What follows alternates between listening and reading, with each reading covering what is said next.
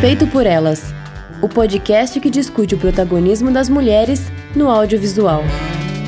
Olá, ouvintes. Eu sou Isabel Wittmann. Eu sou Stefânia Amaral. E hoje a gente tem aqui uma convidada, Cecília Barroso, que é jornalista, crítica de cinema, é criadora do site Cenas de Cinema e também é uma das criadoras do Elviras, coletivo de mulheres críticas de cinema, além de ser uma declarada especialista em comédias românticas. Cecília, obrigada por ter aceitado o nosso convite. Se apresenta para quem está nos ouvindo e diz onde a gente pode encontrar o seu trabalho, onde a gente te encontra nas redes sociais. Oi, gente, olha, super prazer estar aqui participando com vocês. Acho incrível o trabalho do Feito por Elas, assim, adoro acompanhar.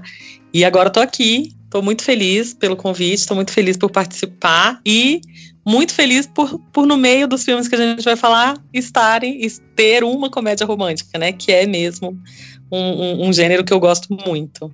Com todos os problemas que ele tem. Gosto, é, tenho em casa, a, a Isa já viu, já veio aqui, tenho coleções.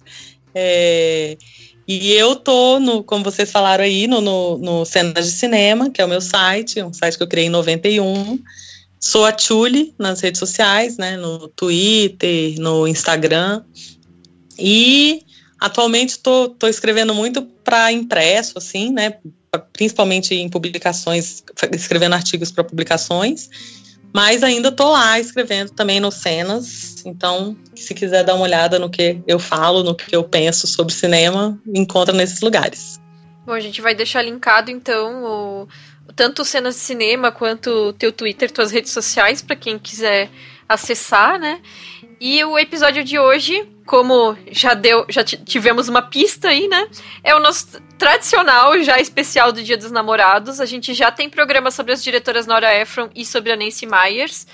E essa terceira edição, a gente resolveu fazer sobre uma das queridinhas das comédias românticas dos anos 90 que foi a década onde aconteceu meio que revival, né, do, do gênero, então a gente escolheu fazer um programa sobre a Sandra Bullock, né, a nossa querida Sandrinha. é, já com a promessa de reservar Julia Roberts pro ano que vem, né? Uhum. Também quero, hein, gente? já tá convidada. A Sandra Annette Bullock nasceu em 64 em Arlington, na Virgínia. A mãe dela era alemã e o pai dela serviu o exército na Europa e por isso ela cresceu entre Nuremberg, na Alemanha, e Viena e Salzburg, na Áustria, o que explica a habilidade que ela apresentou no Miss Simpatia, né? Quando as misses lá para concorrer, ela tinha um traje meio austríaco, assim, né? Uma coisa assim. ela morou nesses dois países por um total de 12 anos, né? Então ela cresceu lá. Ela também, como a mãe dela era cantora de ópera, ela também estudou balé, canto, ela cantou num coral de ópera infantil e às vezes ela acompanhava a mãe dela pelas apresentações assim tour pela Europa. E depois quando ela já era adolescente, ela voltou para os Estados Estados Unidos. Ela fez o ensino médio em Arlington. Depois ela cursou a East Carolina University na Carolina do Norte. Ela se formou em teatro em 87 e se mudou para Nova York. Aí fez aquele roteiro, né, de ser garçonete, etc, tentar arrumar um emprego. Em Nova York ela fez vários filmes estudantis, conseguiu papel em uma peça off-Broadway e foi nessa peça que o diretor ficou impressionado e conseguiu para ela um papel no filme feito para TV, O Desafio Final, que era um filme que era daquele o Homem de 6 milhões de dólares e a Mulher Biônica, né? Que era um sucesso muito grande na época, né? E aí, como era um, um papel que deu, deu uma certa visibilidade para ela, ela foi conseguindo emendar outros trabalhos, né? Então ela joga logo começou com Poção de Amor número 9, Um Sonho, Dois Amores, até ela chegar na participação dela no Demolidor, em 93, que deu aumentou né, a visibilidade dela, e o primeiro grande sucesso como protagonista mesmo foi Velocidade Máxima, em 94, que junto com Enquanto Você Dormia, de 95, garantiu para ela o status de estrela. E aí tem uma sequência enorme de filmes. Eu, eu escolhi aqui alguns que são mais conhecidos, mas nem são todos os filmes da carreira dela. Ela fez A Rede, Tempo de Matar, No Amor e na Guerra, Da Magia e Sedução, 28 Dias, Miss Simpatia, Amor à Segunda Vista, Crash, A Casa do Lago, Premonições, A Proposta, Um Sonho Possível, Tão Forte e Tão Perto, Gravidade, Oito Mulheres e um Segredo e Caixa de Pássaros. Sendo que esse último a gente fez um programa né, no, no final do ano sobre a diretora Suzanne Bier. E assim, esses são os filmes talvez mais conhecidos da carreira dela. É, ela tá mais ou menos desde 87 que eu vi, assim, né? Não tinha visto esse filme pra TV, não, mas é tipo assim, a minha idade, né? São 30 e quase dois anos de carreira e ela fez quase 60 filmes, então, tipo, dois por ano, ela trabalhou demais, assim, né? É, pagando os boletos. Pagou os boletos lindamente, né? E alto sucesso aí, coisa boa também, né? Vamos valorizar, pô, Sandrinha. Sim. Eu acho que tem muita coisa boa mesmo na filmografia. E assim, agora ela já tá pagando o boleto de uma galera, né? Já, é, já. Ela conseguiu se firmar mesmo, assim. E, e, eu acho interessante que é uma pessoa que, que tá sempre alternando, assim, enquanto ela faz coisas que são mais bobinhas na, na, filmografia, você vai achar coisa que é mais bobinha, tem coisa mais densa, tem coisa. Ela tá indo sempre atrás de diversificar, assim. Não ficou presa num gênero, né? É, tem, meio que acontece um pouco com essas atrizes que ganham destaque na comédia romântica de por um tempo ficar no typecast, né? Ficar limitadas às comédias românticas. Isso acontece com quase todas elas, né? A Julia Roberts passou por isso, a Meg Ryan passou por isso, né? Mas a Meg ela... Ryan está nisso até hoje, né? É. a Meg Ryan ela tem filmes que assim é uma é, já é uma carreira diferente, assim, ela já constrói mesmo a carreira dela ali naquele universo de comédia romântica e o que tem fora é muito pouco. Eu já vejo na Sandra Bullock o contrário, assim, ela tem pouco na comédia romântica, mas ela tá sempre fazendo uma ação, tá sempre fazendo um, um, um, um filme mais. uma ficção científica, né? Gravidade, tá, entendeu? Assim. Ela, ela, ela, ela transita em outros universos de maneira mais, mais com mais sucesso do que a Meg Ryan, no caso. Ah, isso é verdade. E aí ela também foi premiada no Oscar, né? Pelo melhor atriz em 2010 por Um Sonho Possível. Foi indicada em 2014 por Gravidade, então, né? E no Globo de Ouro ela tem cinco indicações. Duas delas no mesmo ano, em 2010. Uma por melhor atriz de comédia musical por A Proposta e outra de drama pelo Um Sonho Possível que ela ganhou. Ela também foi Sim. a atriz mais bem paga do mundo em 2010 e em 2014. Então, bem posicionada na indústria, né? Sim, e tem uma curiosidade que eu acho legal lembrar, que quando ela ganha o Oscar por Um Sonho Impossível, no dia anterior a ela ser premiada, ela ganhou o Framboesa, Framboesa. de Ouro com Maluca Paixão. né, assim, no mesmo ano ela ganha o, a, o Framboesa e o Oscar.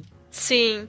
É, e esse filme, A Proposta, que ela foi indicada também pelo Globo de Ouro de comédia nesse mesmo ano, a gente chegou a cogitar colocar aqui na pauta, porque ele é uma comédia romântica mais convencional e também é dirigido por mulher, é da Anne Fletcher, mas particularmente eu acho um filme meio ruim, assim. Aí eu achei melhor nem, nem colocar na pauta. Faça sua defesa.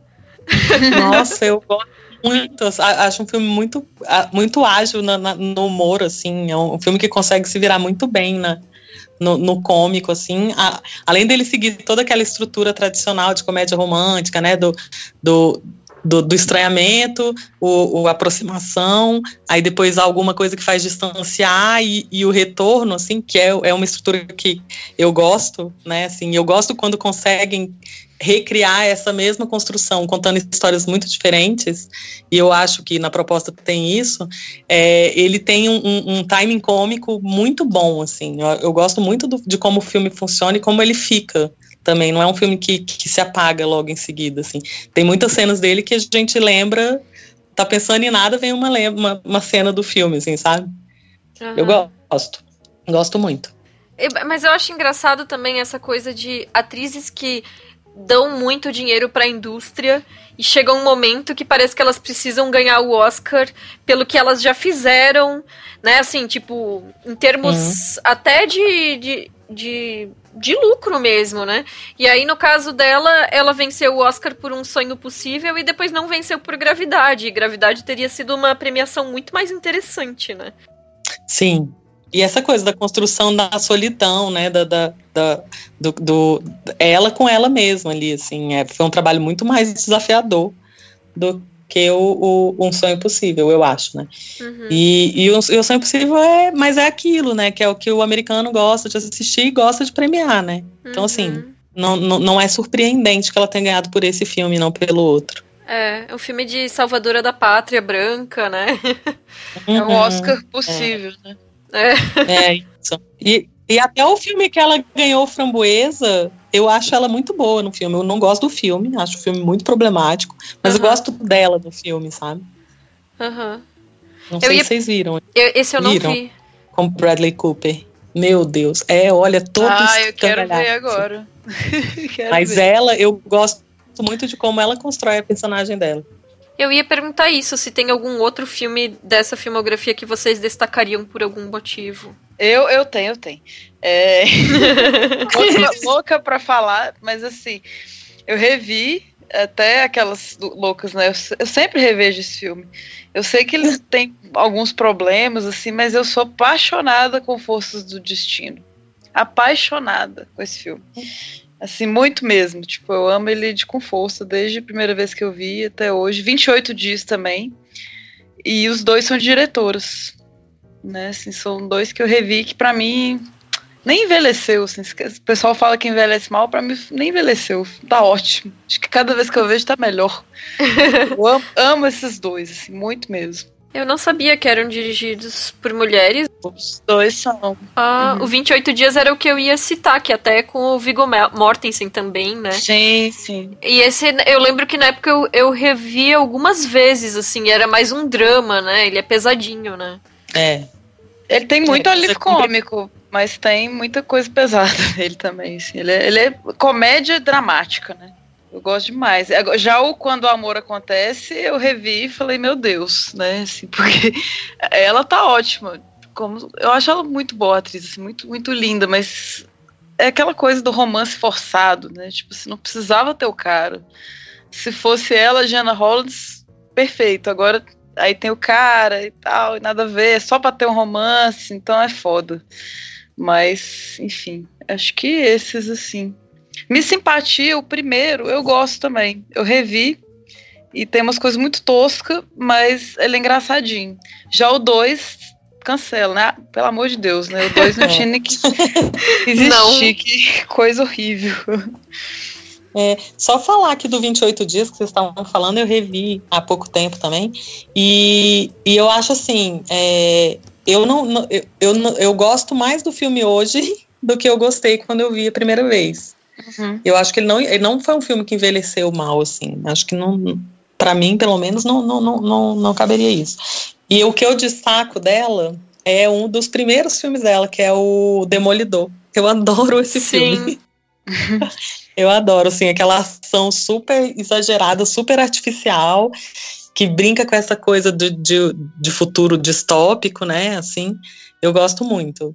E eu gosto muito de como ela interage bem com os, os atores que são completamente inaptos, né, na atuação, que é o, o Sylvester Stallone e o Wesley Snipes um pouco melhor que o Sylvester Stallone, mas são dois, e como ela consegue brilhar muito sozinha, assim, na, nas cenas. Eu gosto muito disso. É, geralmente no, nos romances é assim, né? Tipo, ela é sempre melhor atriz, assim, do que todos, assim. Acho que o nome dela vem até na frente, né? Eu acho que se não vem, deveria, porque acho é. que em todos esses filmes ela, ela se destaca, nos pares e tal, em relação aos, aos acho colegas que todos, de trabalho. Até na velocidade máxima mesmo, né? Se a gente for pensar, Sim. Ela, ela, ela se destaca muito. Uhum. Se bem que o, que o Keanu Reeves é meio robozão, assim, sempre foi. É. Né?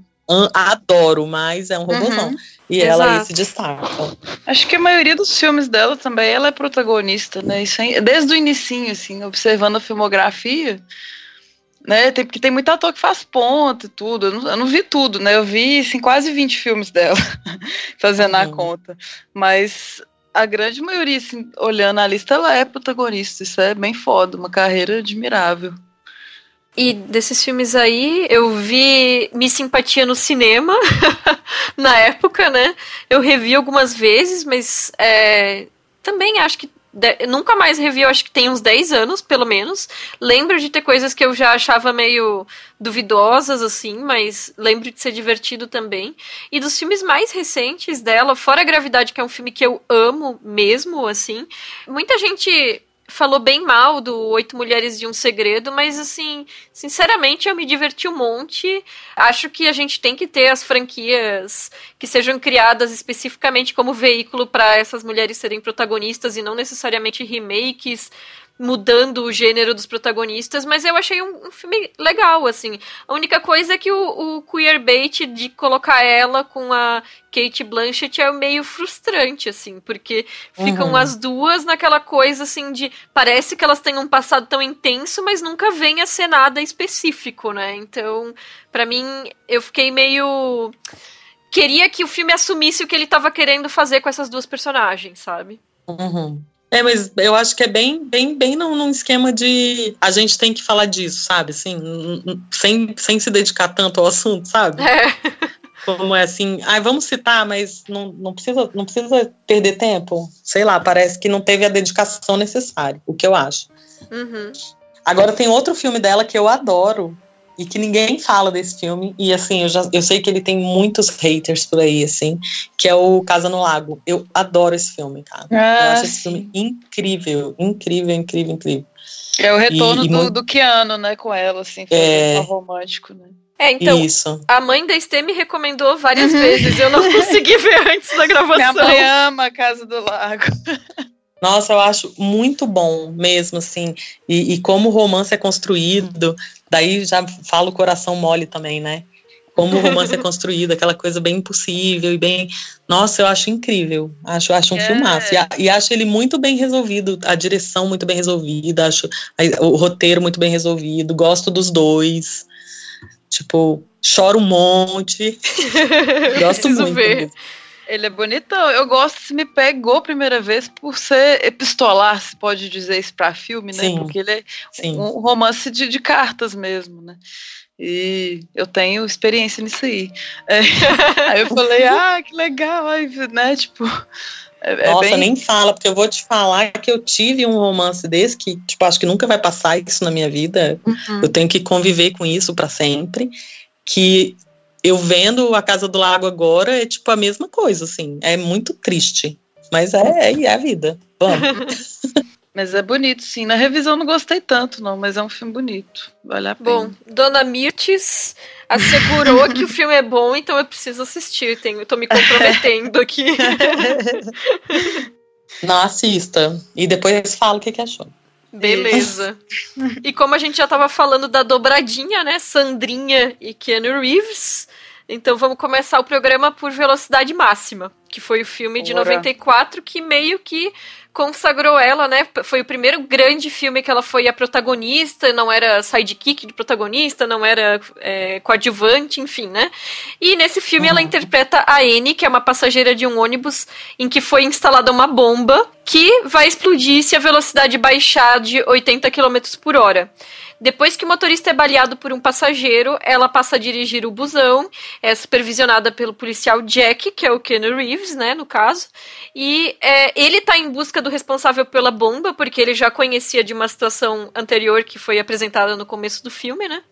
Esse filme é o primeiro dirigido por Ian de Bont, foi indicado ao Oscar de melhor montagem, venceu o Oscar de melhor som e efeitos especiais. A Sandra, Sandra, né, íntima, venceu os prêmios de melhor atriz da Academy of Science Fiction, Fantasy and Horror Films e do Blockbuster Entertainment Awards, então são prêmios bem específicos, né? Também foi indicada aí uns MTV Movie Awards, tipo Melhor Beijo, aquelas coisas que tinham na época, né? e é isso, né? Assim, esse filme, no final das contas, tem três grandes momentos de ação, né? Que é a bomba no prédio no início, onde o Jack conhece esse, vou chamar de terrorista, né? O cara que coloca as bombas e depois o bloco principal do filme, que é a bomba no ônibus, e depois a terceira parte, que eu acho simplesmente desnecessária, que é depois que eles saem do ônibus, a bomba de novo no metrô, que é super repetitivo, né? E a Sandra Bullock, ela brilha na parte do uhum. ônibus, né? Tipo, as, a, o, o Ken Reeves é colocado nos créditos e tudo como o personagem principal, depois o vilão, e em terceiro lugar a Sandra Bullock. Mas para mim, ela é o destaque desse filme.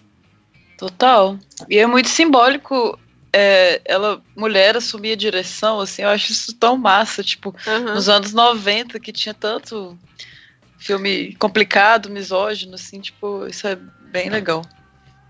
É, tem umas coisas bem legais nesse filme, pensando pelo lado da mulher, assim, que é quando, no final, que é esse final horrível aí que a, que a, que a Isa tá falando, que ela, que quem resolve tudo é ela, assim, né? Tipo, uhum. quem, quem fala assim, aí, vamos fazer, vamos pra frente, vamos. É ela, sacou? Assim, então ela tem essa postura mesmo de tomar a dianteira num momento onde os filmes estão sempre mostrando a mulher reagindo e não tendo essa, essa, essa tomando ação, né?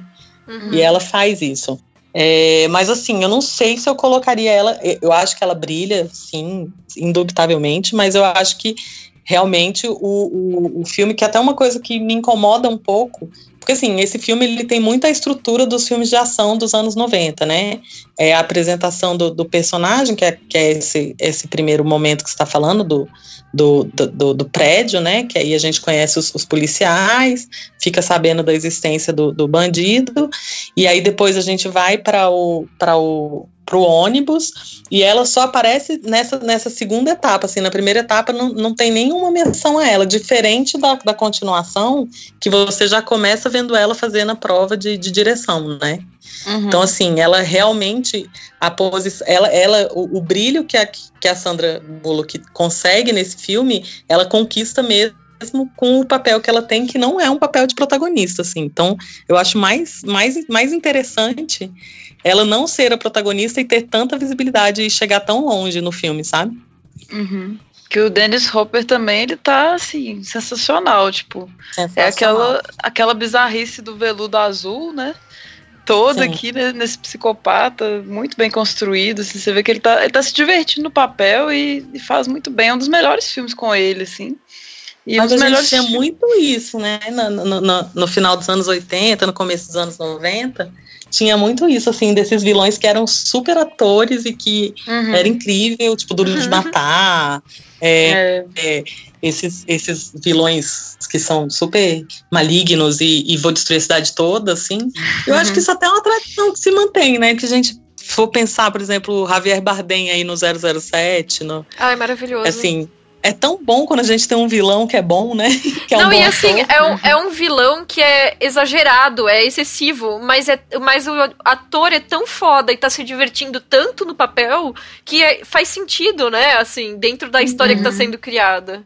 Sim. Eu acho. Continuando sobre o, Dennis Hopper mesmo, sim, que o, o filme é um dos melhores de ação, assim, que eu não sou muito fã de filme de ação, não.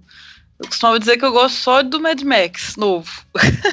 Porque vai, vai, começando a ficar tenso o negócio, eu durmo. E esse não tem como, assim, ele é, ele é, muito bom, cara. Eu acho que ele equilibra muito a ação também com você se importar com os personagens, né? Então não fica um negócio vazio, assim, tipo, você quer que dê tudo certo e tal. Eu, eu acho que nem a parte final me incomoda. acho que tá tudo bem, assim, colocar o beijo, não tem problema. não, não estragou para mim o filme. Assim, acho que é um final até merecido. Assim, tipo, nós queremos ver o beijo, então coloca, sabe? Não tem problema, não precisa.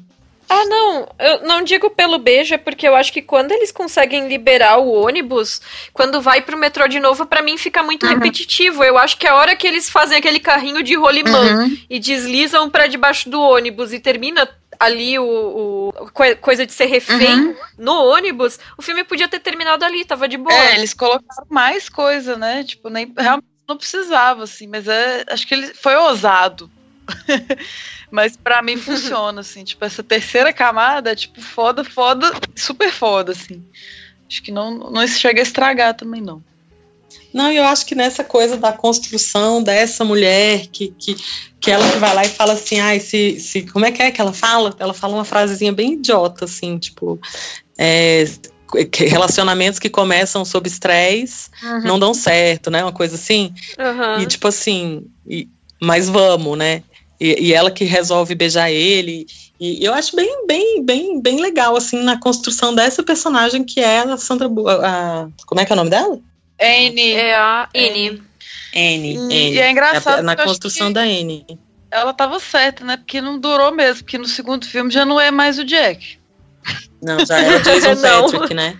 É, e é terrível Também, o segundo ó. filme. Assim, eu, eu adoro o, o William Dafoe e tal, mas hum. nossa senhora, que, que pra quê, sabe? é, não, não precisava. não precisava. Aliás, continuações não. É, em geral, né? é. É, e, e assim também, porque chamaram os dois para fazerem a continuação e o Ken Reeves não foi alegando que ele gostaria de fazer filmes que ele tivesse interesse em assistir. Uhum.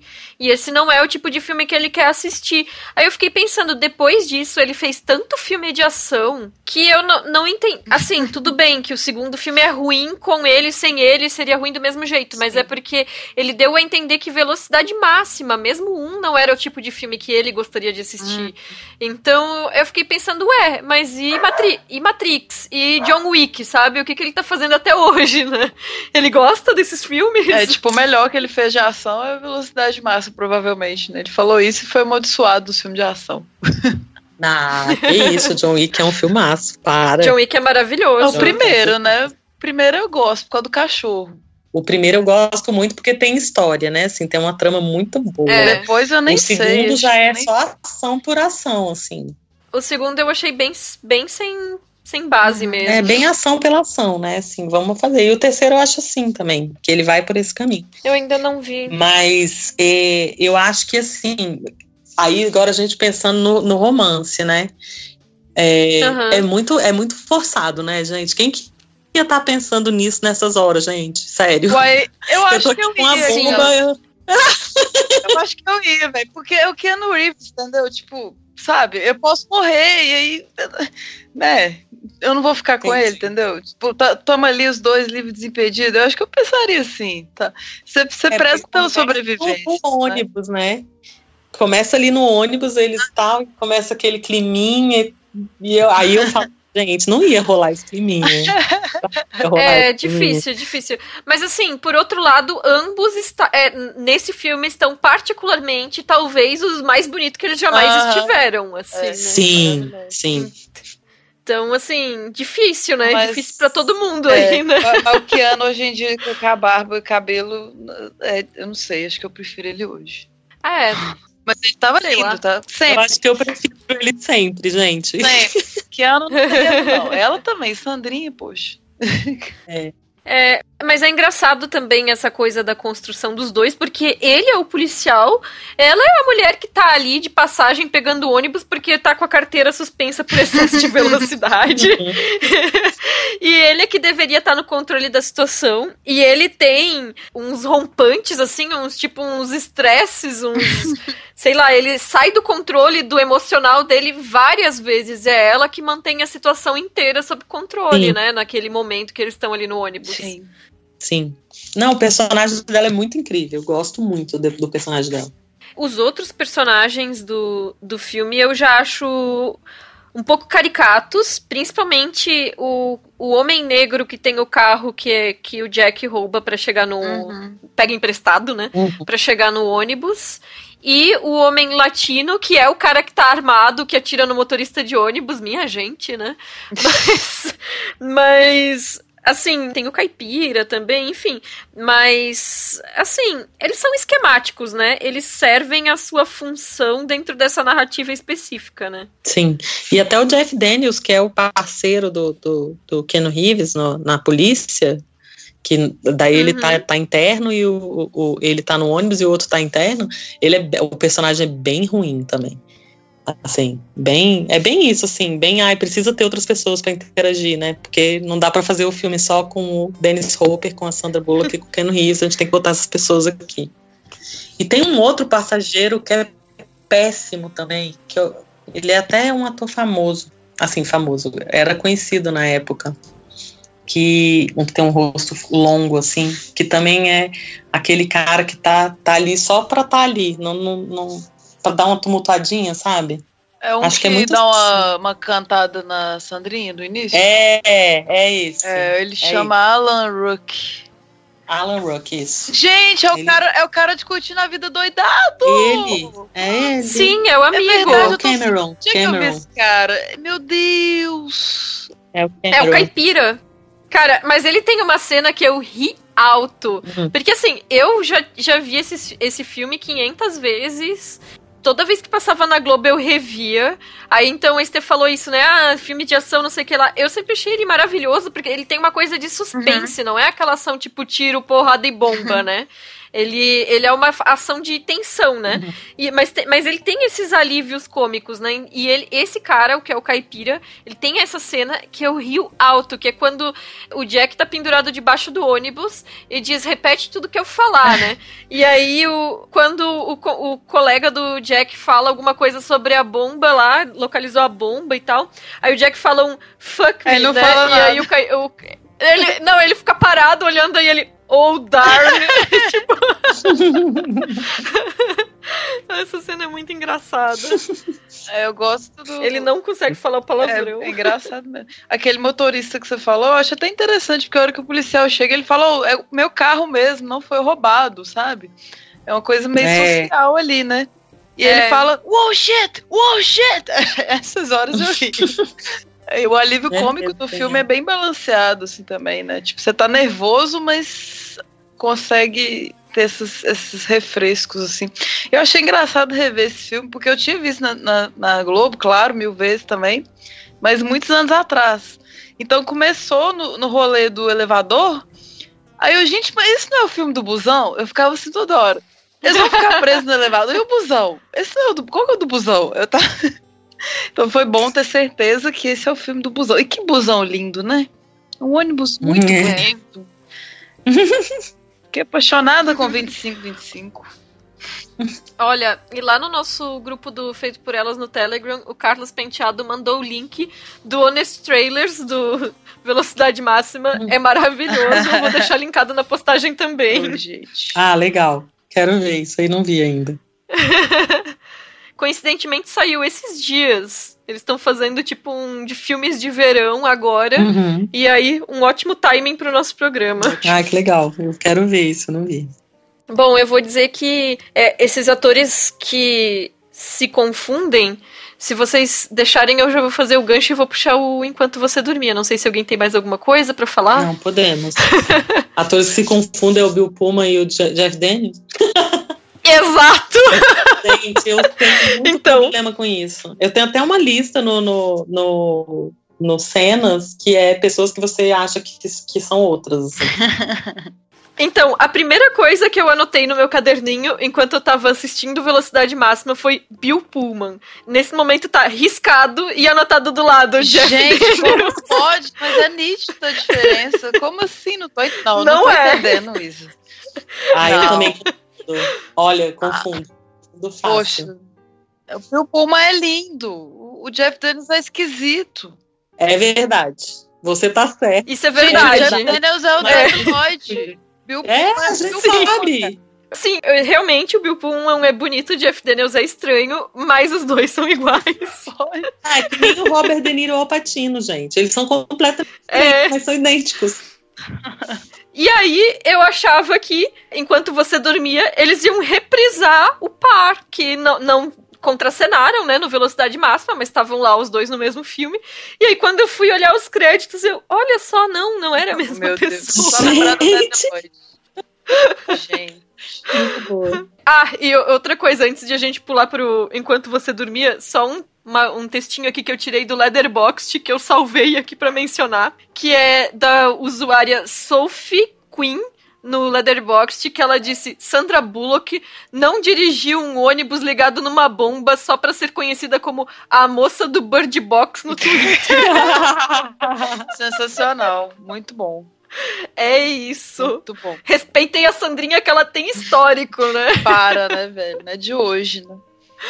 Bom, então, agora oficialmente indo pro Enquanto Você Dormia, É, a Sandra Bullock nesse filme é a Lucy, que é uma moça que trabalha como cobradora na catraca do, do trem, na verdade, eu anotei aqui metrô, mas acho que é trem. E ela é meio que apaixonada platonicamente por um cara que sempre passa por lá, e um dia ele é assaltado na plataforma, ele cai nos trilhos inconsciente, e ela salva ele de ser atropelado pelo trem que tá vindo, ela consegue empurrar ele pro lado, né? E aí, quando ela tá no hospital onde ele tá internado em coma, ela meio que sussurra assim, né? Eu ia casar com ele e a enfermeira confundiu achando que eles eram noivos. e aí entra essa coisa, né, de que ela começa a ser apresentada para todo mundo como noiva do cara e acaba convivendo com a família dele, incluindo aí o irmão Jack, dessa, dessa vez interpretado vez é pelo Bill Pullman. É. é. E ela foi indicada ao Globo de Ouro de melhor atriz de comédia musical. E para vários MTV Movie Awards, de novo, aquela coisa. É que tinha muito isso, né? Do, do MTV Movie Awards, melhor par. Melhor Saudade. Uhum. Melhor assim. É, tinha melhor atriz, melhor personagem de ação, Era. mulher, né? Melhor par romântico, melhor beijo. É. Esses aí ela era indicada em tudo, uhum. basicamente. Hum. Gente, suspiros, Bom, né? Eu, eu gosto muito de Enquanto Você Dormia. Gosto muito, muito, muito, muito. É, é um filme que, que, quando tá passando, assim, você tá zapeando na televisão e ele tá passando, eu paro e fico, sabe? Assim. Uhum. Lógico, comédia romântica super tradicional, né? Assim, super no esquema, mas que foge daquele uhum. padrão que eu tava falando para vocês, né? De, de como se forma o casal e como se dá a história, assim, porque justamente tem esse esse esse irmão no meio do caminho e é, um, é uma história que ela vai se desenvolvendo por um caminho e de repente ela tem a reviravolta e vai para outro caminho e a gente fica torcendo pelo casal que, que não tem nenhuma possibilidade de dar certo pela história primeira, né?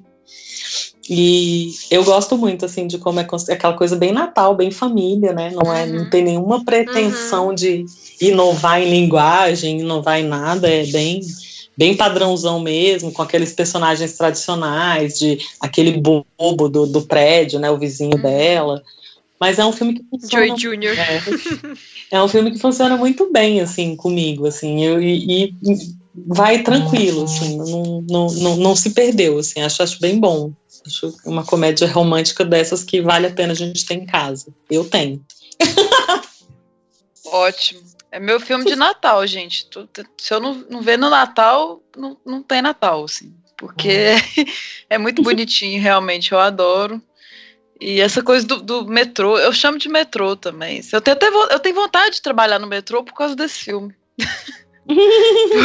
eu fico vendo, eu acho loucura ser pessoa vendendo bilhete de, de, de, metrô, porque eu lembro do, enquanto você dormia.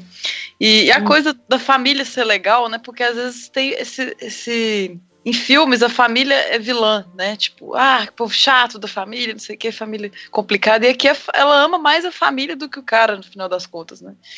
ela se sente parte dessa família. Aí tem os, os problemas, assim, de, da, da, solidão ser um problema, né? De, ah, me uhum. sinto tão sozinha, não sei o quê. Mas... É, precisar de alguém, né? É, é um mas... problema tradicional uhum. do gênero, né?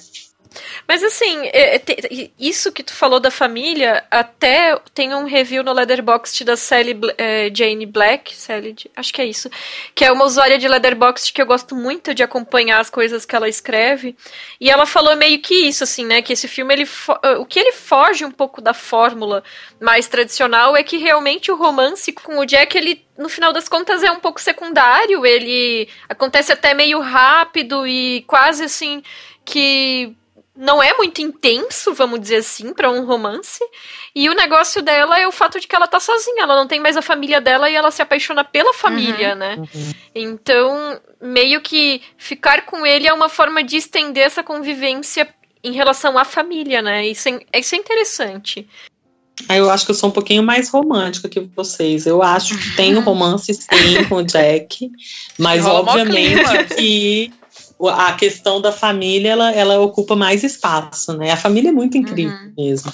É. E assim, ela ia casar com outro cara por causa da família, né? Eu acho que quando uhum. o Jack entra, ele entra meio que mudando essa, essa configuração de eu tô aqui pela família, não é pelo cara. Mas uhum. o Jack rola, rola, um, rola um tesãozinho, assim. Oh, demais da conta, que isso. É. É, então, eu lembro de. Esse filme eu não vi no cinema, mas eu lembro de ter pego VHS com uma amiga para assistir. hum, sei lá, talvez uns dois anos depois, talvez lá pro 97, alguma coisa assim. E era desses filmes também, que quando passava eu sempre revia. Era um desses filmes que Isabel, adolescente, assistia suspirando, uhum. assim. Uhum. Porque ele, ele tem essa coisa de ser um filme fofinho, né? Ele não é. Bom, eu não acho pelo menos um romance ultra intenso, mas realmente tem um romance ali, mas ele é mais comedido, assim, né? E uma coisa que assistindo o filme agora eu achei interessante é o fato de que se ela ficasse com um irmão que que, que entrou em coma seria talvez um pouco uma história de Cinderela, mas que ele é a Bela Adormecida, assim, né? Uhum. Mas, como ele fica com o Jack, que é um cara que tá ali trabalhando na empresa do pai, mas é uma coisa pequena, ela trabalha no metrô, enfim, é, é um caso raro de romance de pessoas que não são ricas, assim, ou uma classe média alta. Geralmente esses romances são muito fora da nossa realidade, assim. Uhum. E geralmente as protagonistas desses filmes de comédia romântica é, é tipo dona de livraria, dona de floricultura, ou alguma profissão exótica, assim. Nancy Myers. Tipo, É, é, tipo Manic Pixie Dream Girl, que até a profissão dela é diferentona, assim, né? E ali não, ela é uma trabalhadora, sabe? Eu acho que isso isso consegue enraizar o filme assim numa coisa mais próxima do que a gente consegue captar assim como realidade. Uhum. Eu, é, eu nunca tinha pensado por esse lado. Acho que talvez porque o meu grande filme é o Enquanto Você Dormia, que também são pessoas normais. Mas aí você falando assim faz todo sentido. Realmente, assim.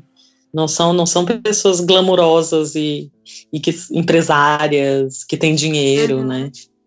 É uma coisa você mais falou próxima. enquanto você dormia. Oh, é, falei errado. Outro. É o é. de Amor. Sim, sim. É, verdade. É, eu gosto também de, de, alguns detalhes, assim, tipo, ela, quando tá suspirando por ele lá, no, enquanto funcionária, ela, ai, meu príncipe encantado. Só que ela que o salva, né? quando sim, ele sim. cai, assim, ela. Ele, vamos supor que ele caiu do cavalo e ela que, que conseguiu trazer de volta para a vida, né? Não foi, é o que você disse sobre a Bela Adormecida, né? É, uhum. Só que em inversão, isso é muito bacana. E passa no selo Faustino, né? Temos gato, tem gatos. Tem gatos. Então... Tem gatos. É muito massa. Tem gatos. E é muito boa essa cena quando o, o, Jack vai no apartamento com ela, que ela fala assim: ah, vou dar comida pro gato. Pro gato? Meu irmão nunca teve um gato. e ela entra e fica: gatinho, gatinho, gatinho, gatinho, cadê você? Cadê você? Cadê você? E ele, tipo assim, claro que não tem um gato aqui, né? Certeza. E aí o gato aparece e ele: oi? É bem massa. Eu acho assim, nessa vez que eu vi, assim, agora eu achei um pouco ruim ela ficar falando toda hora do passaporte da Itália dela, sabe? Porque, uhum. tipo assim, ela não é interesseira. Você vê que ela gosta genuinamente dele. E acho que ela não precisava disso, assim. E aí ela no final fala, ah, não, porque eu casei e, tipo, agora vai me levar pra Itália, sabe? Eu falei, faz isso. Mas é. eu, eu acho que, tipo, vão conseguir juntos realizar esse sonho, Ai, sabe? Que gracinha, não, não... Isabel sendo romântica. Não. Veja! Não. Ai, gente, agora vai ser o Feliz Dia dos Namorados. Não, mas eu acho que tem um negócio do. do, do da, pai dela. Da, não, de tipo assim, quando ela pede demissão, que é o último dia de trabalho, ela tá indo viajar sozinha, né? Não tem o cara indo viajar uhum. com ela. Existe a realização do sonho sem o cara. Uhum. Ou não? É. Não, sim, acho que é, só problemático se ela tá casando e falar isso, assim, sabe? Mas também não estraga para mim. Continua o meu filme querido de Natal. Só acho que não precisava ter essa questão da viagem, assim, tipo, ah, ele tá me levando pra Itália, sabe? E tem horas, uhum. assim, que eu acho ele um pouco stalker demais. Adoro o Bill Pullman, mas, assim, é, tem, tem horas assim, que ele fica cercando muito, e ela, tipo, ela, ela é noiva do irmão dele, teoricamente.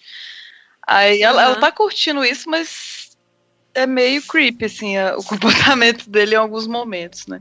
Mas, assim, a, humor físico, ela, a, a, Sandrinha é excelente em humor físico, né? Às vezes ela não fala nada é. e ela faz só uns gestinhos, assim, gente, ai, que fofa, gracinha. Então, assim, é. maravilhoso. Quatro estrelas e meia, não tem erro não. Olha só. É, Menino, olha aí. Adoro.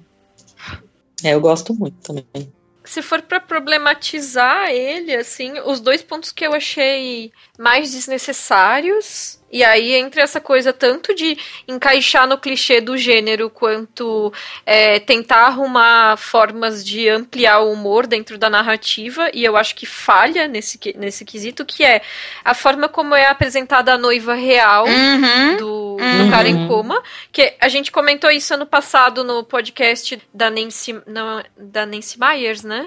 Que a gente falou do Parent Trap, esqueci o título em português que, é, que era o filme com a Lindsay Lohan que interpreta as gêmeas, né?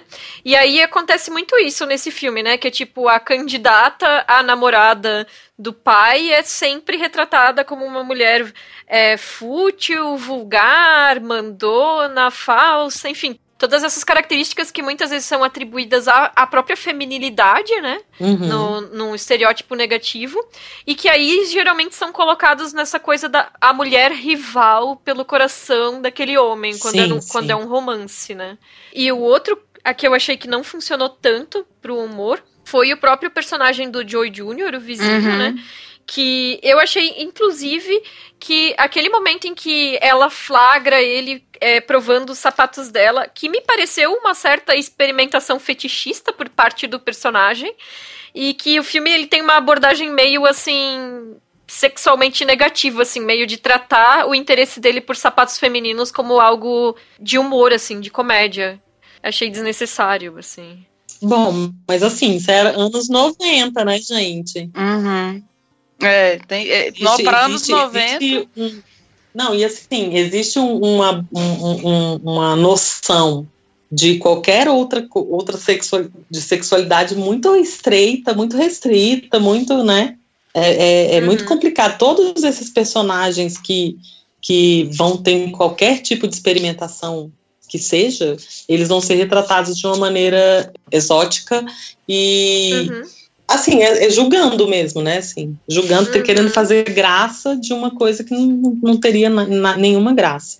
Não, e tanto que esse é o, ter, o terceiro ano que a gente está fazendo esse especial, e é o terceiro ano que são três filmes, e os três filmes são é, é, pares românticos heterossexuais, um homem e uma mulher, e brancos, né? Então, assim, não tem muita diversidade mesmo, né? Não, não uhum. tem. É, é, e, assim, era uma época muito restrita mesmo, assim, tipo, é, isso que a gente está vendo hoje é, é, é, muito incrível, porque, assim, você vê um, um, uma tentativa de representação, nem sempre funciona, né, gente? Mas, assim, ela existe, não existia uhum. antigamente, tipo, as pessoas, uhum. elas tinham que existir dentro daqueles quadrados pré-formados formatados e se não fosse aquilo, ninguém tinha nem como compreender. Ia virar chacota, que eu acho que é muito do que vai para esse lado do Joe Jr., né?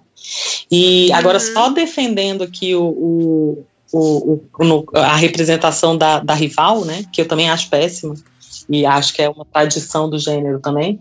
É, mas ele é um idiota, né, gente? O, o, o, é. O, o, a Bela Adormecida é um bocó também, né? Assim. Uhum. É um cara vazio, né? É um cara completamente. É um cara super fútil. Ele é aquela mulher mesmo, assim. Então, seria. O, o par romântico é retratado desse jeito também. Não estou defendendo porque eu acho a representação problemática. Mas eu acho que, uhum. que existe dos dois lados, assim, pelo menos.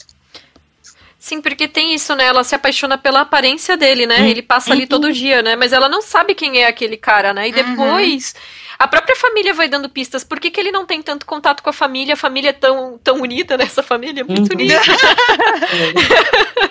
e, e assim, a família é toda gente boa, o irmão é, é, é uma figura carismática, né? Que, que, que chega fácil. E como é que ele não tem contato com essa família? Então tu vai tendo pistas, né? De quem que é essa pessoa de verdade, né? É verdade. É, não, e assim, você já tá apaixonado por aquela família, então você não entende muito como uma pessoa não faz questão daquela família, né? Sim. É. Eu salvei aqui uma citação que eu que eu tava. Quando eu tava procurando as coisas sobre a Sandra Bullock, aí eu achei uma crítica que foi escrita pelo Roger Ebert na época do lançamento do filme, né? Uhum. E aí ele, ele escreveu assim sobre, sobre ela. Não existem muitos atores de cinema que a gente simplesmente gosta. A Marilyn Monroe era, foi uma delas, E foi essa qualidade e não o sex appeal o porquê que ela permaneceu como uma memória tão durável. Uhum. É, se, a gente, se a gente tomar em conta velocidade máxima e enquanto você dormia, a Sandra Bullock pode ser outra. Ele já estava prevendo. Nossa. Uhum. E, e, eu, eu peguei no Rotten Tomatoes também um tal de Dan Webster, que é. Eu esqueci de anotar de qual veículo que ele escrevia, que na época ele também escreveu. Enquanto você dormia, pode não ser um filme para gerações. Provavelmente ele não vai aparecer nem entre as listas de maiores sucessos é, pré-verão desse ano, né? Mas é importante notar porque ele marca o nascimento de uma estrela. Olha aí.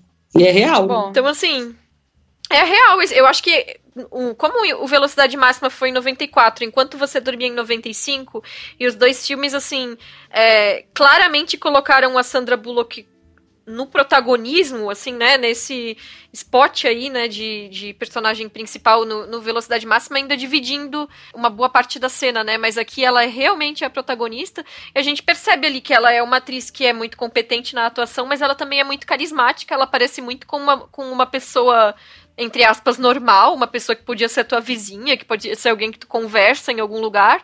E esse tipo de proximidade que uma estrela é, passa para o público é o que às vezes torna ela tão fácil de ser assimilada pelo público também, né? Então, acho que realmente esses dois filmes foram o que esses críticos na época já falaram, né? Que era esse momento de sedimentar ela nesse lugar de, de estrela e de alguém que fosse ser memorável por outros anos que viessem, né? E que foi o caso. Uhum. É, foi o caso mesmo, acertado. Total. Eu acho doido que enquanto você dormia, voltando um pouquinho aqui, não só pra Sandrinha, uhum. apesar de tudo que a gente apontou, assim, acho que ele ainda é muito querido, né? Tipo, ele consegue é. se manter bom, assim, mesmo com os probleminhas dele.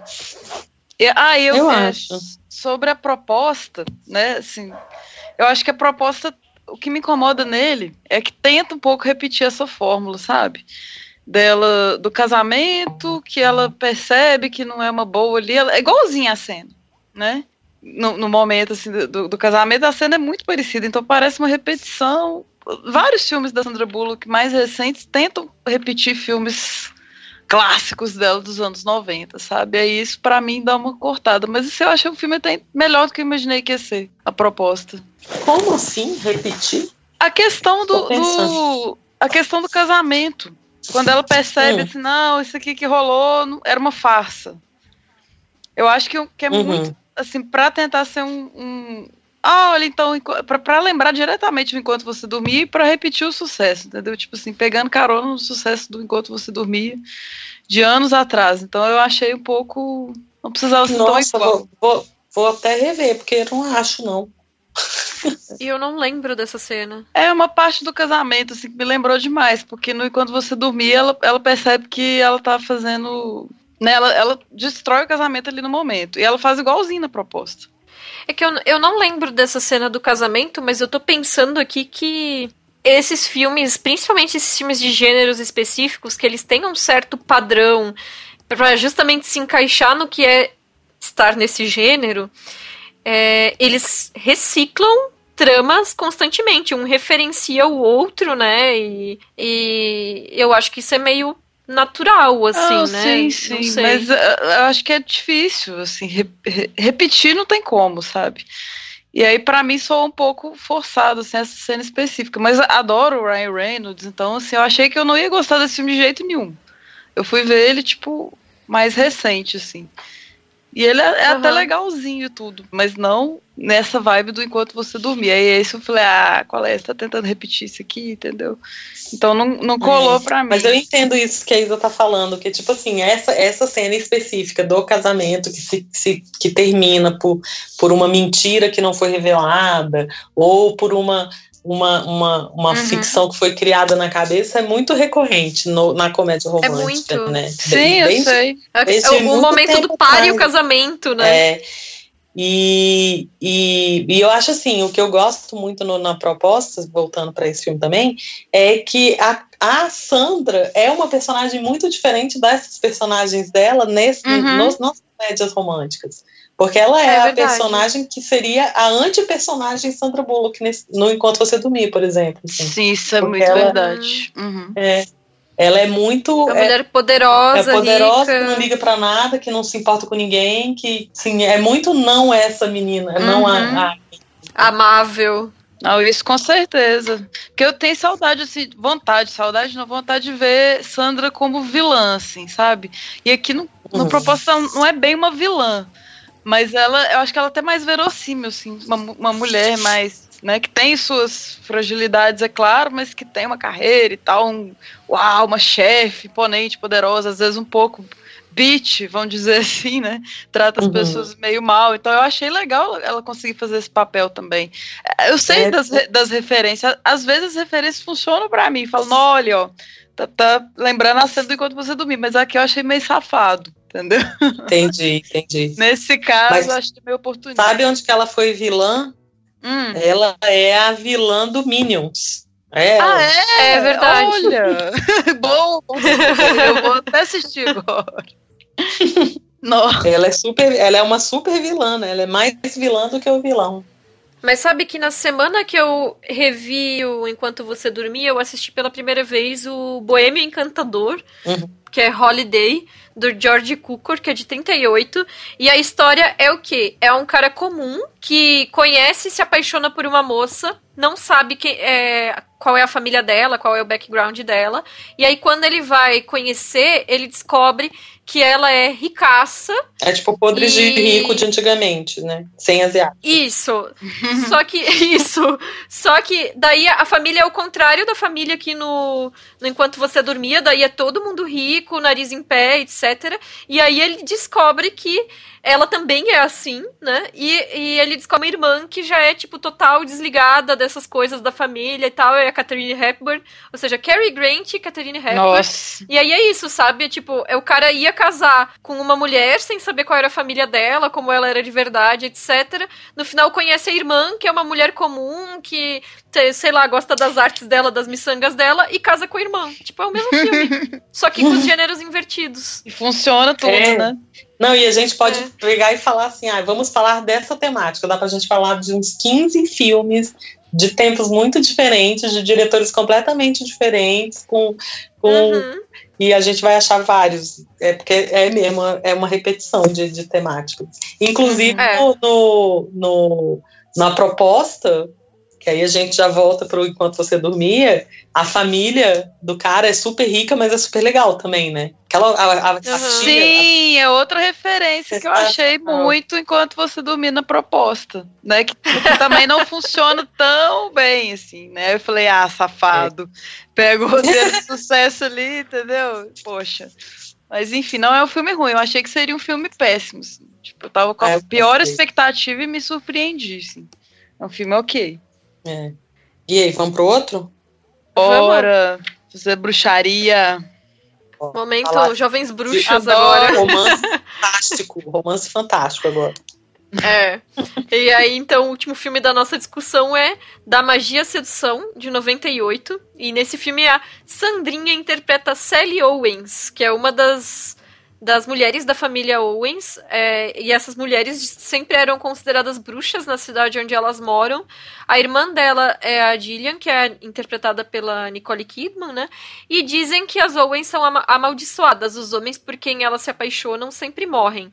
A Sally, então, ela se apaixona, casa, tem duas filhas, vive uma vida maravilhosa, até que a maldição chama, né? O marido dela falece, tragicamente, né? E quando ela fica viúva com as duas filhas, ela volta a morar com as duas tias. E, e aí aparece a oportunidade de ela ajudar a irmã dela a fugir do Jimmy, que é o namorado violento, abusivo dela e elas acabam matando ele sem querer, escondendo o corpo no quintal, né, aquela coisa. E aí chega o investigador Gary na cidade, né?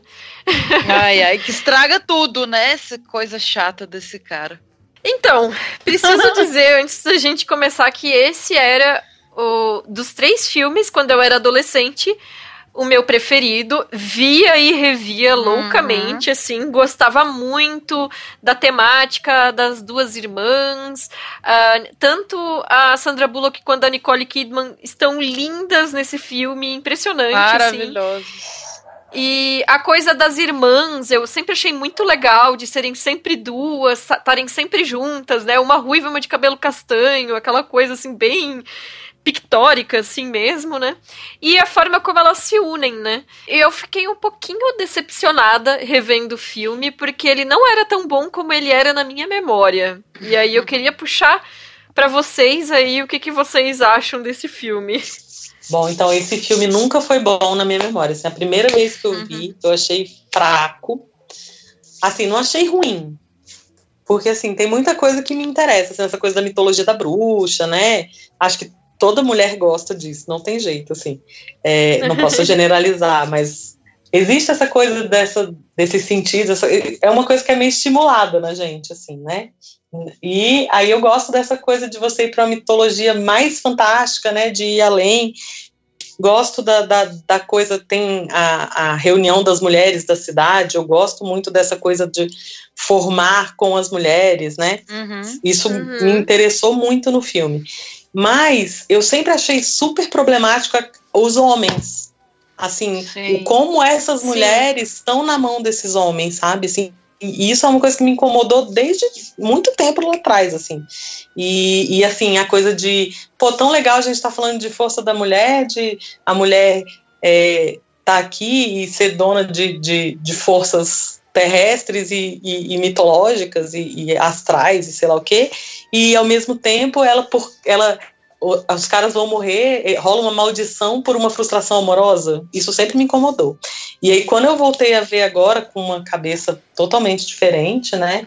Tal, isso me incomodou demais, assim, de tipo, o mote, o start da história ser todo porque uma mulher foi abandonada por um homem e ela resolveu amaldiçoar todos os homens que se aproximassem daquelas mulheres, sabe? E, uhum. e eu uhum. te, tem muita coisa que eu gosto muito, assim, eu adoro a duplinha da Stockard Channing e da, da Diane West, uhum. né, que são as, são as maravilhosas, velhas, são maravilhosas. Eu, a, é, o, o jeito que eu vi essa reunião das mulheres da cidade, que eu acho, porque é super problemática, porque elas são mulheres, olha, falar palavrão, não pode, né, são mulheres esquisitas pode, e super competitivas e super sei lá o que, escrotas, Aê. E aí, de repente, elas atendem lá uma ligação e vão todas lá fazer alguma coisa para aquelas mulheres que elas estão maltratando a vida inteira, né?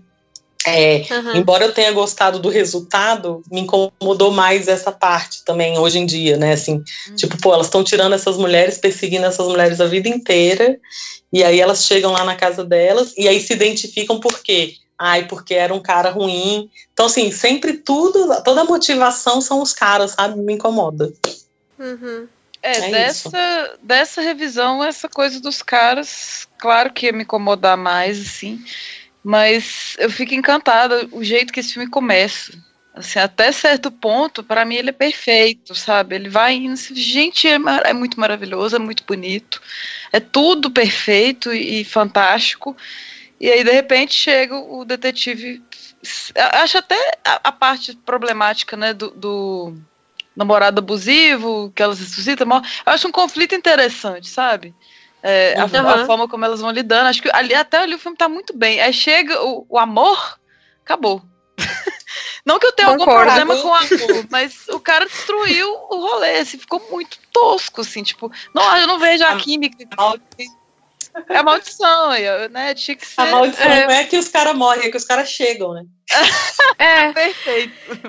É isso. Gente, primeiro, assim, né? Resolveria tudo se elas ficassem com mulher e não com homem. Pronto, resolvido, acabou o problema. Porque, assim, nenhum homem ali naquele filme nem... É muito interessante, né? Para não dizer que presta, né?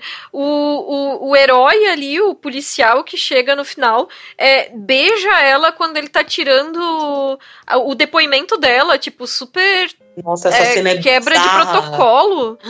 é, tipo, muito quebra de protocolo, assim, muito errado o que ele faz naquele momento. O fato de ele devolver o anel para ela e dizer, olha, tá tudo certo na investigação, sem saber maiores detalhes nem do que aconteceu, uhum. é muito bizarro, sabe? É, tipo, as pessoas se apaixonam em dois dias nesses filmes. Eu não consigo entender, assim.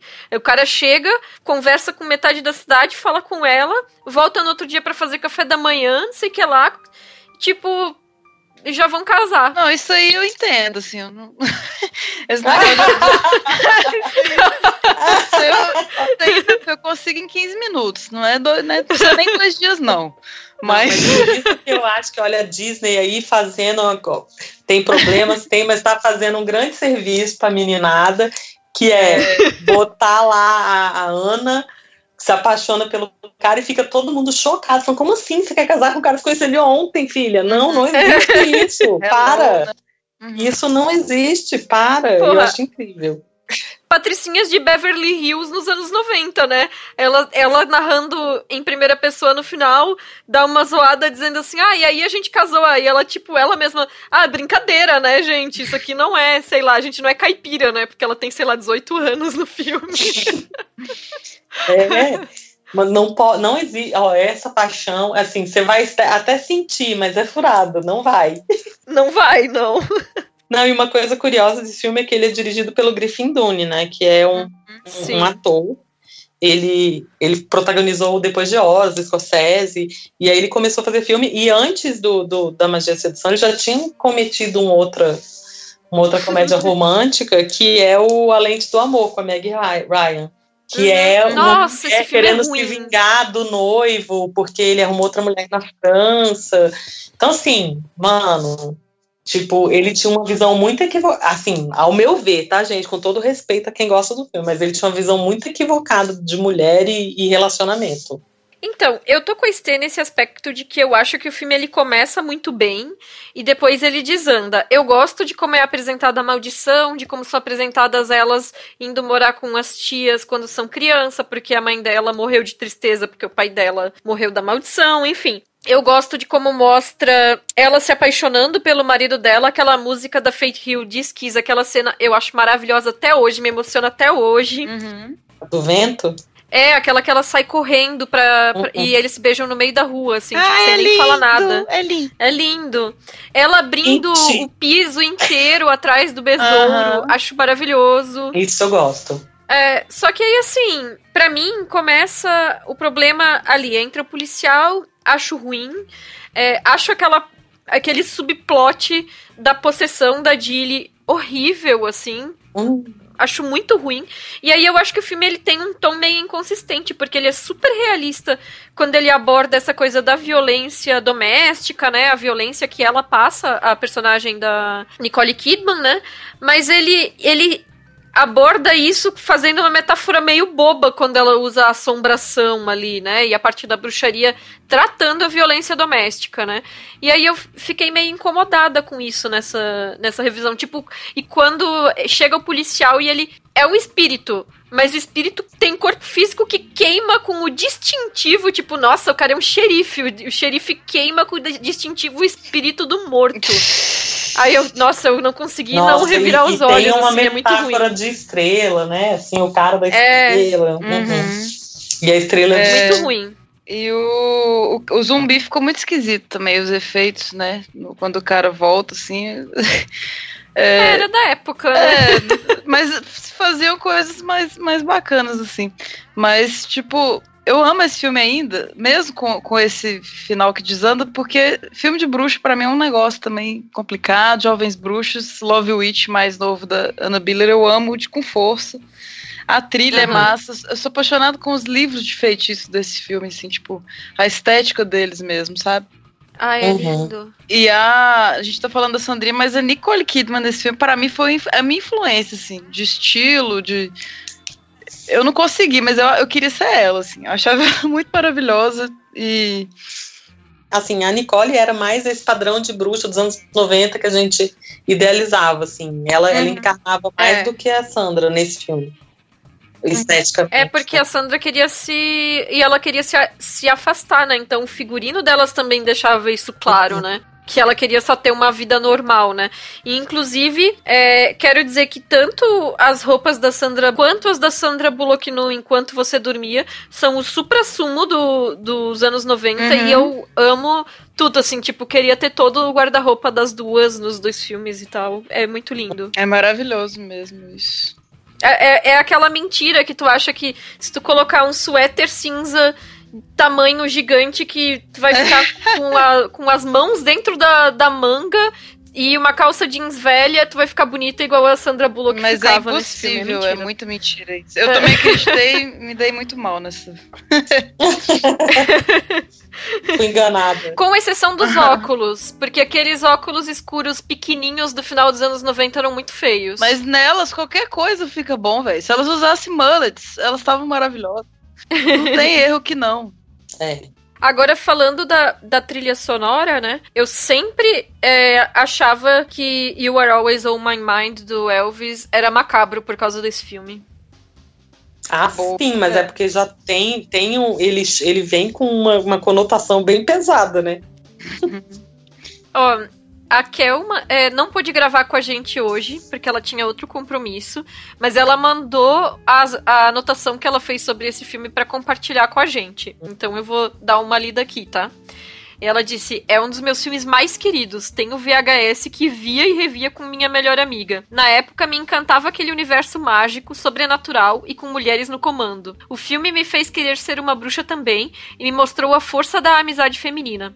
Hoje vejo que, além disso, me alertava sobre os perigos de um relacionamento tóxico. Amo a trilha sonora e sei de cor, canto e danço até hoje. Aliás, Got to Give It Up do Marvin Gaye com Margaritas, por favor, à meia-noite, né? ah. né? Va que ótimo. Vamos reproduzir essa cena, que é uma das melhores para celebrar o poder de todas as manas. Que né? linda, né? que eu tô chorando aqui. Ah. Isso é lindo, é. realmente. É, eu acho que esse é o aspecto mais positivo do filme, que é muito essa mensagem de que é contra os relacionamentos tóxicos, uhum. sim, né? E, e essa coisa do, de como as mulheres têm mais força quando elas se unem. Né? Perfeito. Aí salvou o filme. Salvou as homizadas estragando tudo. Já gostei aí, ó. Tá vendo? Mas eu acho isso. Eu acho que essa coisa das mulheres no filme é muito legal. Tirando esse, é. essa coisa que eu não tinha visto da outra vez, que eu vi só agora, que, tipo assim, é da, da conscientização da cidade ser uma coisa muito artificial, né? Mas. Uhum. Mas realmente, assim. E, tipo, Margarita da Meia-Noite, topo, quero. Melhor Nossa, cena. Vamos fazer isso. Que dia? Elas vamos agendar. Feitiços com e é, chantilly, e é bem... né? Sim. Nossa, a gente lamber chantilly do peito de cadáver. Né? Maravilhoso, né? delícia. delícia. E, e, é bem isso, né? Assim, é, final dos anos 90 teve meio que um revival dessas coisas de ocultismo, teve uma moda Wicca, né? Uhum. Que foi pós Jovens Bruxas, esse filme pré-Charmed aí, uhum. né? Pra quem assistiu Charmed, eu assisti acho que as duas primeiras temporadas e tal. E teve um pouco essa coisa de, de voltar a trazer essa temática da bruxaria, mas de uma forma repaginada, modernizada, jovializada, né? Sim. E, e, e, focada nessa coisa do, do poder feminino mesmo, né? E ainda passa no selo Faustino de novo, que tem o gatinho preto, coisa mais fofa. Fofo, é. É, pra quem tá nos ouvindo e sei lá, chegou recentemente no podcast, enfim. Selo Faustina é o selo da Stefania, que é tipo o teste de Bechdel de animais, se o filme tem algum animal participando da história. É isso aí, ainda vou fazer um alô, um carimbo, nós vamos desenvolver esse selo Faustina. tem que colocar as regras, né? Que tenha um animal que apareça em uma cena interagindo, é, que... que... ele tenha um nome. Boa. Mas acho que só de aparecer mais de uma vez eu já considero. Mas eu vou, vou Depende do filme, né? Não, mas, mas pode. Interessante. Mas pode só passar, assim. É, porque às vezes não tem nenhum, sabe? É, é uma tristeza isso. Temos que lutar pelos bichinhos aparecendo Pela... nos filmes. Representação. Verdade. Representatividade de animal. É isso aí, uma, uma busca. Maravilhoso. Ah, muito bom, gente. Adorei. Amei também. Muito bom. Foi, acho que foi o melhor programa Raquel, de Raquel não veio a Raquel não veio, mas deixou. Tô até gostando do filme, gente. Nossa, Raquel deu um up maravilhoso que ela deixou para nós. Fechou com chave de ouro pra gente. Então, é bom tá, saber, gente. é reconfortante saber que tem pessoas que gostam de comédia romântica, porque eu já levei tanto porrada por causa disso. Ah, eu, eu Ah, levo pois direto. é. Eu levo direto, porque Nossa senhora. é, é um gênero maldito. É, é, igual, é pior É. que terror. Terror o povo te respeita. Fala, não, poxa, eu tenho medo, mas, né? Mas no comédia romântica a galera não respeita, velho. Mas tu sabe por que não respeita, né? Não, eu, eu até entendo, mas assim, é, é reconfortante. Mas é porque é um gênero vinculado à mulher. Tu falou terror. Terror não é um gênero que as pessoas vinculam. Ah, é Uhum, mulherzinha quem uhum. assiste. Não, inclusive é chick flick, né? Tipo assim, É. é uma. é- é- já vem disso mesmo, machismo. pra variar. Acho que a gente pode problematizar e dizer que a maior parte das comédias românticas reforçam algumas ideias sobre amor romântico que às vezes são nocivas e às vezes reforçam também alguns papéis de gênero, né? E, e padrões de feminilidades e masculinidades, mas isso não seria tão problematizado se não fosse um gênero que é tão marcadamente vinculado ao feminino, né? E tanto que outros gêneros, né, como o próprio faroeste, que é um gênero que é, é muito entendido como masculino, né, também tem papéis de gênero assim tão marcados e muitas vezes narrativas que colocam as mulheres extremamente como figurantes e reforçam esses padrões e não, não é tão questionado nesse sentido. O terror também, é, a gente no- nos nossos episódios de Halloween, de Dia das Bruxas, já comentou alguma, alguma coisa sobre alguns subgêneros do terror, mas o terror, ele, ah, nesse momento, eu acho que ele tá um pouco na moda e também é entendido como masculino. No audiovisual, eu acho que o sci-fi não tem essa coisa da masculinidade tão marcada. Acho que sempre, desde, desde o começo, né, sempre teve a Maria, teve a Uhura, teve a Leia, a Ripley, enfim. Muitas personagens mulheres que passaram pelo, pelo, pela ficção científica. E isso sempre atraiu também mulheres para assistirem, né, ficção científica. Mas que ainda assim também não é, é um gênero que é entendido como feminino, né? Eu, eu acho que ele ainda passa assim um pouco mais neutro. Então eu acho que por mais que a gente possa fazer críticas ao, ao a comédia romântica como um gênero, eu acho que o peso dessas críticas é muito maior pelo fato de estar vinculado às mulheres. Eu também, é, quando eu era adolescente, eu assistia muita comédia romântica. Hoje eu acho difícil ter algumas que eu goste, mas mais porque é, poucas se destacam, né, num, num mar de comédias românticas. Algumas continuam sendo muito boas. Mas é isso, assim, é um gênero que sofre muito. Tanto pelo. ho- Hoje tá- caiu em desuso a Netflix e que tá meio que ressuscitando, né? Tem feito algumas. Inclusive fez uma, uma comédia romântica sacaneando as comédias românticas, né? Vocês viram? O Mega Romantic? Ah, esse eu não vi. É, com Oh, aquela vou- Rebel Wilson. Então é legal, vou ver depois. É, assim, não é maravilhoso, mas é, é legal a gente pegar todas essas referências, as comédias românticas, e eles fazem uma coisa interessante que é tipo, é, eles pegam coisas que são muito clichês, que é isso que a gente estava falando da representação do gay, da representação do, sabe? E aí eles vão e Aham. meio que tentam desconstruir isso. Eu acho isso bem legal no filme. Mas é um filme fraco. Mas Hum, vale a pena ah. ver. Tem esse mérito. Eu vejo né? todos, né? A, Netflix tem brincado de fazer umas comédias românticas aí, mas é um gênero que tinha caído um pouco em desuso. Mas também eu acho que por causa dessa super saturação, assim, né? Que anos 90 e início dos anos 2000 era uma atrás da outra, todas iguais, muitas de baixíssima qualidade, né? E. Mas assim, a gente tem um, um histórico de filmes bons de comédia romântica que. Bom, é, é, como eu falei antes, eu já tinha me comprometido a, a colocar a Julia Roberts como a, a- a personagem do nosso episódio do ano que vem. Mas assim, se pegar as comédias românticas dos anos 30, 40, são maravilhosas. E ninguém Aconteceu questiona naquela aquilo enquanto noite. cinema. É um dos meus filmes preferidos da Ah, vida. Mas também. você sabe que questiona, Isa? Se for pegar é, essa coisa é, no passado, eram filmes tidos como filmes menores também. Eram. Nossa. Na época, assim, sabe? Hoje em dia eles, eles ganharam respeito, mas na época eram, eram, eram vistos assim. Ah, aquela bobagem. E- mas eram grandes diretores, né? E aconteceu naquela noite é maravilhoso, né? É. Caiu o muro de Jericó. É? Ai, ai. Enfim. É, eu acho que tem muito isso, assim. Tem, tem um certo preconceito. Filme de gênero sofre muito com, com preconceitos em geral, mas as comédias românticas sofrem em específico por serem um gênero que é vinculado à feminilidade, né? Então tem isso, um preconceito extra. Eu acho. Concordo completamente. Então, gente, agora a gente vai começar o nosso bloco de leitura de comentários sobre os últimos episódios, começando pelo nosso episódio número 74 sobre Game of Thrones. Então, gente, eu vou ler o comentário da Elis Regina Ribas, né? Vamos lá, muito legal a análise de vocês da parte sobre não haver quase nenhuma mulher roteirista, nem na direção dos episódios.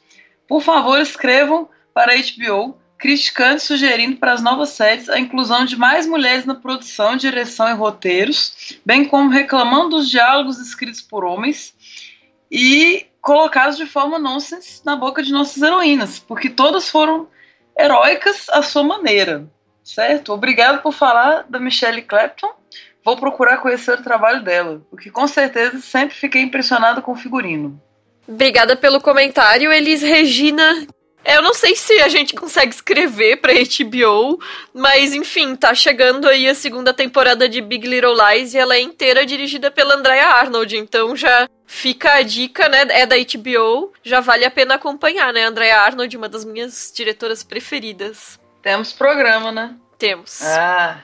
Então agora, comentário do Gabriel Daros. Oi meninas, parabéns pelo episódio. Só uma coisa que me incomodou.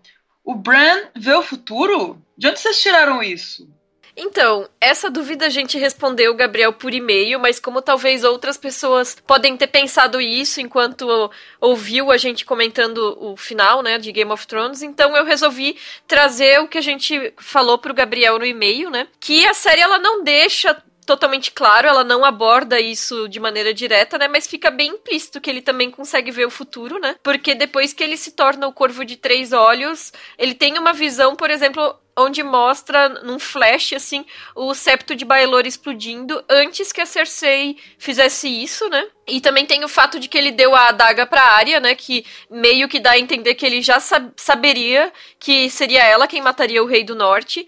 Embora como isso acontece não é mostrado, né? Então, assim, o próprio fato dele dizer ali, né, no, no na reunião final que era para isso que ele estava ali quando foi indicado como rei, pra, parece, né, que ele já tinha algum. De, de alguma forma ele já sabia que ele seria escolhido rei, né? O que não tem como saber é, como ele controla isso, porque a série não dá nenhuma, nenhuma pista de como acontece, se é do mesmo jeito que ele vê o passado, e até porque ele também não chegou a terminar, né, o treinamento dele com o velho corvo, né? Isso eu tinha enviado por e-mail pro Gabriel, e a Raquel aí depois ainda lembrou de mais um fato, que foi quando ele ficou esperando o Jamie ficou no pátio e disse para os outros que ele estava esperando um velho amigo, ou seja, ele já sabia que o Jamie iria chegar, o que significa também, né, que ele era capaz de ver esse futuro. Então, é isso assim, né? Eu acho que a série ela não não coloca com todas as letras assim que ele é capaz de ver o futuro, mas ela dá essas pistas que a gente pode deixar subentendido, né? É, eu entendi nada porque eu não vejo Game of Thrones, mas assim, show de spoiler pelo visto. Eu só sei assim, tem Jon Snow e tem a Lourinha lá a Emilia Clarke. Só isso que eu Olha, sei Game of Thrones. Já sabe até o nome da atriz, tá ótimo né? pra quem não viu a série. A Daenerys, um trem assim, tem uma Sansa, só isso. Vi dois episódios dormindo os outros dois que eu tentei. Enfim. E a Domênica Mendes do Perdidos na Estante, né? Deixou um comentário pra gente dizendo obrigada por esse episódio. Estou ouvindo aqui, balançando a cabeça, concordando muito. Queria ter tido a calma e concentração que vocês tiveram para falar sobre isso. Eu perdi total equilíbrio sobre essa patifaria toda. É muito desrespeito com as mulheres da série e com a gente enquanto assiste. Então eu aproveito esse comentário da Domênica para recomendar o Covil Geek, onde ela e o Baço fizeram uma revisão com convidados de todos os episódios episódios, um episódio para cada episódio dessa última temporada de Game of Thrones, e é ótimo ouvir tudo, e foi muito bom poder acompanhar eles fazendo essa análise muito mais detalhada do que a gente conseguiu fazer em um só episódio falando da série inteira, né? Então, para quem assistiu a oitava temporada, vale muito a pena. E agora, sobre o Drops número 20, Costureira de Sonhos, teve um comentário da Gisele Barreto dizendo que delícia esse podcast. Fui ao cinema sem saber nada do filme, só entrei na sala, fui muito bem surpreendida. Na Netflix tenho quatro histórias de desejo, que são quatro médias protagonizadas por mulheres que eu curti bastante. Então fica a dica, né? A gente não consegue ter tanto acesso tão fácil, né, a filmes indianos. Quando eles estreiam no cinema, como é o caso desse, ficam no circuito muito restrito. E a Netflix costuma ter alguns filmes é, disponíveis. Então fica a dica da Gisele desse filme Quatro Histórias de Desejos. E para fechar, a gente quer mandar um beijo para Ana Ramos.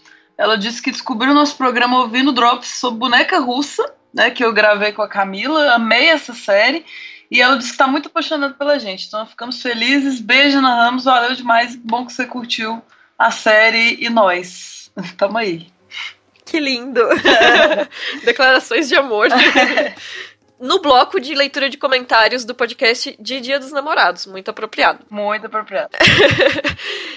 então vamos encerrar nesse clima amoroso esse bloco e voltar para as nossas despedidas jabás do nosso programa de Dia dos Namorados. Então, essa foi a nossa discussão dos filmes de Dia dos Namorados desse ano, né? Nem todos foram exatamente romances, eu dei uma trapaceada ali com o Velocidade Máxima, que tem um romancezinho, né? Não é uma comédia romântica, mas tem um romancezinho, então nem considero tão uma trapaça assim. Mas é inegável, né, que a Sandra Bullock tem esse. teve esse apelo, principalmente ali no, no, no, nos anos 90 e começo dos anos 2000, né, como uma atriz que se firmou fazendo muitos papéis românticos e chegou ao estrelato com isso, né? Então ela, ela acaba tendo esse destaque, né, por, por, por esses papéis que a gente se recorda bastante, né? E foi interessante, esse é o nosso primeiro programa do Feito por Elas que não é um programa principal do Feito por Elas de discutir filmografia e que não é sobre uma diretora, né? Que é uma coisa que a gente tá querendo há algum tempo fazer sobre outras profissionais que não só diretoras. Então, estamos aí é, de maneira experimental, aproveitando o Dia dos Namorados para começar com uma atriz, né? Ineditamente. E para fazer isso, a gente contou aqui com a presença da Cecília, e eu queria agradecer de novo, Cecília, por ter, tu ter aceitado participar da nossa gravação e ter se disponibilizado, assistir esses filmes de novo, comentar aqui com a gente. Obrigada por participar e deixa o jabá, é, de novo, reforça o jabá para os nossos ouvintes, aonde que eles te encontram, tuas arrobas aí. Tá, olha, gente, super super, super feliz de ter participado, gostei muito, muito obrigada pelo convite. Espero voltar mais vezes. Já me disponho aí a fazer esse da, da, da Julia Roberts, se vocês quiserem, tô aí. Gostei muito da conversa, achei incrível. E para meus textos estão no Cenas de Cinema, né? cenasdecinema.com. E na, nas redes sociais que eu estou meio afastada um pouco por, momento, por motivos políticos, mas estou um pouco afastada, mas eu sou a Tchuli, em todas as redes: Facebook, Twitter, Instagram. E é isso. E muito feliz, muito obrigada. Ai, Valeu demais. A gente que agradece. Perfeito. E então a gente vai deixar os links, né, tanto do Cenas de Cinema quanto das redes para todo mundo aí que quiser acessar.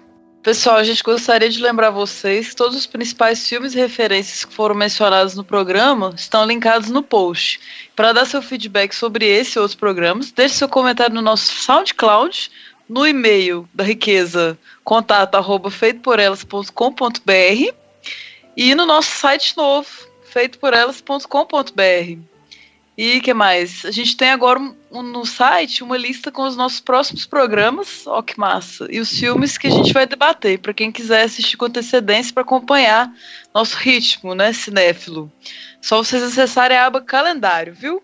Você também encontra a gente no Twitter, no Instagram, no Facebook e no Letterboxd. É só procurar por Feito por Elas. Se puder, avalie a gente no iTunes, porque isso ajuda o podcast a ganhar mais visibilidade. Lembrando que além do site e do feed, os nossos programas também estão disponíveis no SoundCloud, no Spotify, no Deezer e no YouTube. E outra forma de nos ajudar a crescer é por meio do Padrim ou do Patreon. Colabora com a gente, padrim.com.br ou patreon.com barra feito por elas, qualquer um dos dois. E quem nos apadrinha ou a madrinha, além de definir as nossas pautas futuras em votações que são feitas, né, com todo mundo, recebe uma newsletter quinzenal com conteúdo criado e curado por nós, que é um complemento ao que a gente já faz aqui no programa. E a gente também tem um grupo no Telegram, onde a gente conversa principalmente sobre cinema, mas também sobre outros assuntos. Acesse pelo link que fica no post. Obrigada, gente. Obrigada pela audiência, pelo apoio e até o próximo programa. Valeu demais. Obrigada, gente. Beijo. Beijo. Oi, gente. Eu tô só gravando um recadinho extra que eu esqueci de avisar. A gente em breve vai lançar um episódio de aniversário, um episódio comemorativo. E a gente está pedindo para as pessoas que ouvem o nosso programa para mandarem perguntas que tenham curiosidade. Pode ser qualquer coisa sobre os bastidores, sobre cinema, sobre o nosso gosto pessoal, sobre os filmes, enfim. O que tiver curiosidade de perguntar para a equipe, pode mandar uma pergunta para a gente. Isso está sendo feito via um formulário do Google. O link vai estar na postagem, então ainda dá tempo de mandar mais perguntas para o nosso aniversário.